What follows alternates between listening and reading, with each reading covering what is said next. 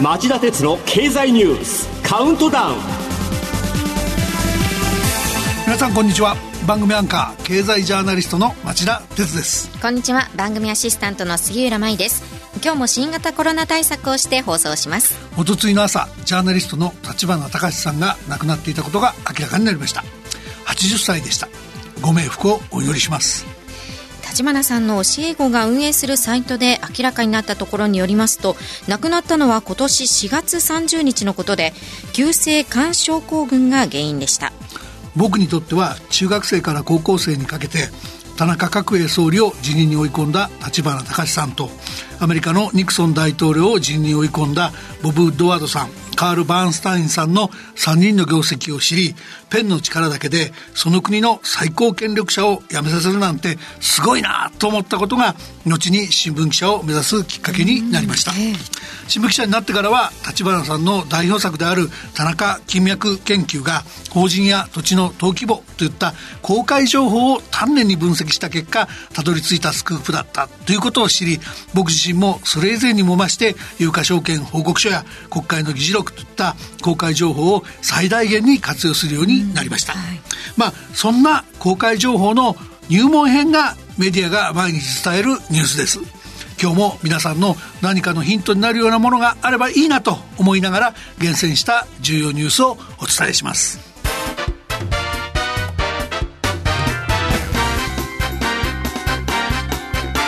町田哲郎経済ニュースカウントダウンはい、えー、では10位のニュースから始めましょう東電エナジーパートナーに業務停止。水曜日、消費者庁が命令方針を確定。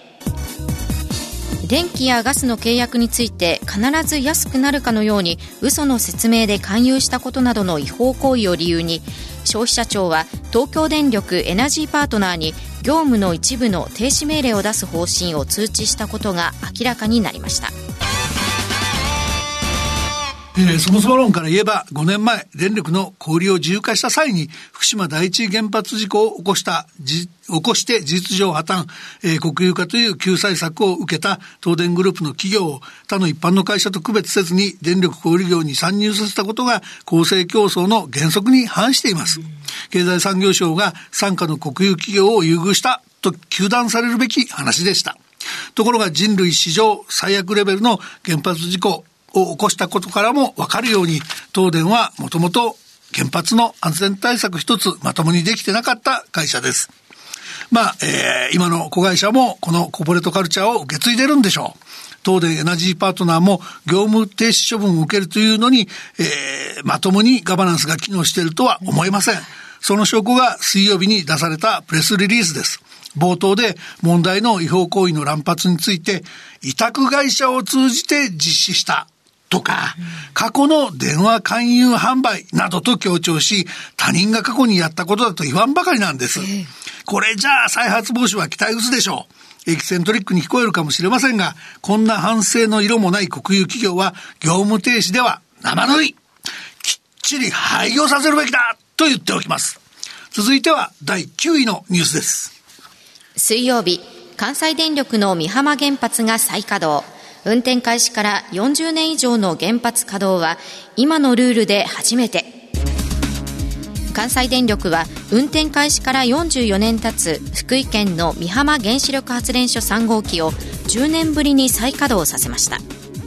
東京電力福島第一原発の事故後に運転期間は原則40年最長20年延長可能とするルールができてから初めての40年を超える原発の運転となります。専門家は原発が40年を超えたら老朽化で危険だっていう根拠はないんだと言います。ですが、国や電力会社は国内の原発から出る使用済み燃料などの廃棄物の最終処分場を確保できてません。加えて関電が福井県の3カ所に持つ原発は使用済み燃料の中間貯蔵場が満杯に近づいており、こちらの行き先も決まってないんです。僕は決して脱原発論者ではありませんが、40年を超える云々の話じゃなくて、以前からしつこく言ってる通り、原発を再稼働する前に、稼働する前にやることがあったはずだと、これもう一回言っときます。続いては第8位のニュースです。先週土曜日、イラン大統領に反米保守強硬派のライシ氏が当選。イランの大統領選で反米で保守強硬派のライシ氏が当選しました今回の選挙戦は事前審査で改革派や穏健派の対抗馬が失格になり有権者の関心が低く投票率が上がらないものでしたこの結果があだになってアメリカの復帰を含むイラン核合意問題の交渉が一段と難航する可能性が指摘されています続いては第7位のニュースです今日、東芝の株主総会で永山取締役会議長らの再任案が否決される。東芝の定時株主総会が行われ、永山治取締役会議長ら2人の再任案が否決されました。外部の弁護士が今月10日、去年7月の株主総会が公正に運営されたものとは言えないと結論付けた報告書を公表した後で、株主総会は荒れることが予想されていました。まあ、荒れることは私も予想してましたけど、ええ、取締役会議長のほか、指名委員長を兼ね、先の会見も執行部なしで一人で仕切るほどのリーダーシップを発揮してたのが、この永山氏です。永山氏の再任を受けられなかったことは、やはり会社にとって痛手。物言う株主らに振り回されて、ガバナンスを発揮できず、会社がバラバラに崩壊する事態のスタートになるかもしれませんね。続いては第6位のニュースです。オリンピックの観客は最大1万人まで、アルコールは場内販売も持ち込みも禁止。月曜日、東京オリンピックの観客について定員の50%以内で最大1万人まで認めることが正式決定されました。また水曜日には観客向けガイドラインが発表され当初は飲料大手がスポンサーのため会場では酒類を販売する予定でしたが批判が強かったため持ち込みも含め会場内での飲酒を禁止することになりました。杉浦さん、この2つの決定、どういう評価ですか？あの特に会場内の飲酒に関してはもう、そもそもこういう提案が、話が出ること自体、ちょっと信じられませんよね。まあ、おっしゃる通りですね。あの、一方僕にですね、その取材で聞こえてくるのは、1万人っていう観客の上限の対象にならないスポンサー企業の関係者からの板板挟みだっていう悲鳴なんですよ。あの、開会式で言うとですね、1人60万円も払って確保した入場券の元を取らないと株主から無駄遣いだと怒られそうだし、だからといってのこのこ出ていくと消費者国民からの批判も免れないと。で、返上したいのは山々なんだけど、自ら言いにくい、言い出しにくいんですよねっていうのが多くのスポンサー企業の本音じゃないかっていうんですね。だけどさ、経営者ならそれぐらい毅然と決断してほしいですよね。続いて第5位のニュースです。静岡県内のリニアのルート変更を求める。火曜日、川勝知事が JR 東海に正式要請の意向を表明。日曜日の知事選で勝利し4期目となった川勝平太静岡県知事は当選後 JR 東海にリニア中央新幹線のルートを変更するよう正式に要請する意向を示しましたしかし水曜日 JR 東海は株主総会でルート変更はありえないと説明していますえー、僕にとって実は行きたい釣り場の一つ、年に一回は行きたいところの一つが、この大井川の最上流部なんです。うんえで、ここのところ、この工事の関係で、毎年閉鎖になるんだっていうんで、シーズン当初は釣りの計画に入れないと、工事が始まってないって後でわかるっていうパターンなんですね。まあ、あの、今更ルートの変更なんて非現実的だし、知事選に絡んだ発言だとは思いますが、でも僕もやっぱりやきもきしてんですよね。続いては第4位のニュースです。昨日、雨の中の辛い別れの見出しを一面に掲げ、香港の民主派新聞、リンゴ日報が最後の朝刊を発行。今月末の国家安全維持法施行1周年や、来月1日の香港返還24周年を控え、中国共産党に批判的なことで知られる香港の新聞、リンゴ日報が廃刊に追い込まれました。発行会社トップや編集の幹部らが逮捕された上資金も凍結され発行が不可能となりました。創刊者はすでに服役中です。一日も早く中国が現体制の大変な間違いを率直に認める日が来ることを強く願います。そして、えー、その実現のために新疆ウイグル自治区の人権問題と合わせて、まずは日本政府に優柔不断な姿勢を改めて欧米並みの対中制裁に踏み切り、人権や民主主義の抑圧は容認できないという姿勢を明確にするよう求めます。総理、さすがに潮時じゃないですか。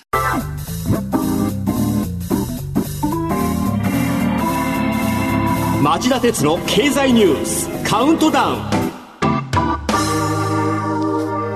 はい、えー、では第3位のニュースです。火曜日国が赤木ファイルをついに開示し翌日大阪地裁が証拠採用。当時の佐川局長が森友優遇を示唆する資料の削除を指示したことを裏付けか。学校法人森友学園問題で文書改ざんを強いられたのが夫の自殺の原因とし元近畿財務局職員の赤木俊夫さんの妻が起こした損害賠償訴訟で大阪地裁はその過程をまとめた赤木ファイルの開示を国に求め証拠採用しました。当時の佐川信久財務省理財局長の指示を伺わせる内容が含まれ組織的に改ざんを進めていた実態が記されています。麻生財務大臣ら政府首脳は解決済みと言い張り続け、全てを封印してしまうのか、現政権の対応に注目だと思います。続いては第2位のニュースです。不法投棄された業種罪が桜エビ漁の不良の原因か。今日から富士富士宮市議会が国への調査の請願を検討。日本軽金属が出資している採石業者が不法に投棄した高分子凝集剤の混ざった汚泥が桜エビ漁の不良など環境に悪影響を与えているのではないかと疑われている問題で静岡県の富士宮市議会は今日から国と静岡県に対して本格的な調査や対策を請願する検討を始めます。早ければ来月早々にも請願が実現する見通しで地元紙静岡新聞が3年越しで追及してきた環境破壊疑惑が実態の解明に向けて動き出す可能性が出てきました。杉浦さん、はい、この疑惑なんですけど関係者の間で令和の公害に発展するんじゃないかって懸念されている問題なんですよ。で、疑われているのは、富士川水系にいくつものダムを持つアルミ加工の大手メーカー、日本軽金属が出資している採石業者、日経工業が8年以上にわたって石油由来の高分子凝集剤、アクリルアミドポリマーなどが混ざった汚泥を、えー、これ産業廃棄物に当たるんですけども、えー、これを雨畑川に不法投棄していたことの影響なんです。で、実際のところ、えー、水が流れ込んじゃう駿河湾では特産の桜エビの極端な不良が続いているほか、えー、雨畑川の本流にあたる富士川で鮎が姿を消したとか、水生昆虫が見られなくなったとの声もあるんですよ。僕が、えー、日経金に調査や回収の意思があるか、えー、取材して確認したところ、えー、弊社からのコメントにつきましては、差し控えさせていただきます。と、木で鼻をくくったような回答しか戻ってこなかったんですよね。ESG、環境、社会性、ガバナンスや SDGs 持続可能な成長目標が重要視される時代になったことを受けて、えー、日経金の親会社日本軽金属ホールディングスはちゃっかりと CSR 企業の社会的責任を経営理念に掲げてるんですけど、これらのグループ会社の経営を見れば、掛け声だ俺は明らかじゃないですかね。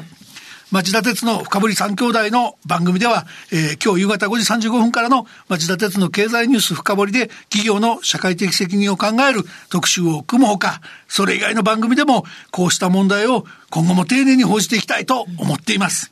それでは本日のカウントダウン第1位のニュースです。東京都で新型コロナが前の週と比べて2日連続で100人増加。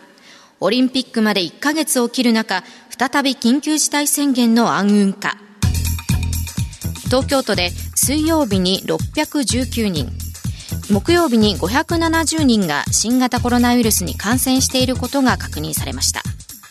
前の週の同じ曜日から100人以上増加するのは2日連続です一方新型コロナウイルスワクチンの職域接種について政府は申請の受付の一時休止を決めました使用するモデルナ製のワクチンの配送が追いつかず今後不足する恐れがあるためということですえー、緊急事態宣言の解除からわずか3日での新規感染者600人超え。これは明らかに緊急事態宣言の解除が早すぎた。そういうことの証でしょう。でこうした中、せっかく軌道に乗りかけたワクチンの接種拡大に水を差すことになりかねない職域接種の新規受付停止はあまりにも残念です。僕も早く受けたいんですよ。以上、町田さんが選んだニュースをカウントダウンで紹介しました。今週の放送後期はお休みです。番組ではご意見やご感想をお待ちしています。ラジオ日経ホームページ内の番組宛てメール送信ホームからメールでお送りいただけます。またこの番組はオンエアから1週間以内ならラジコのタイムフリー機能でお聞きいただけます。詳しくは番組ホームページをご覧ください。それから町田さんと私杉浦が出演している3つの番組合わせた公式ツイッター。町田鉄の深堀三兄弟。皆さんぜひ検索してツイッターのフォローもお願いします。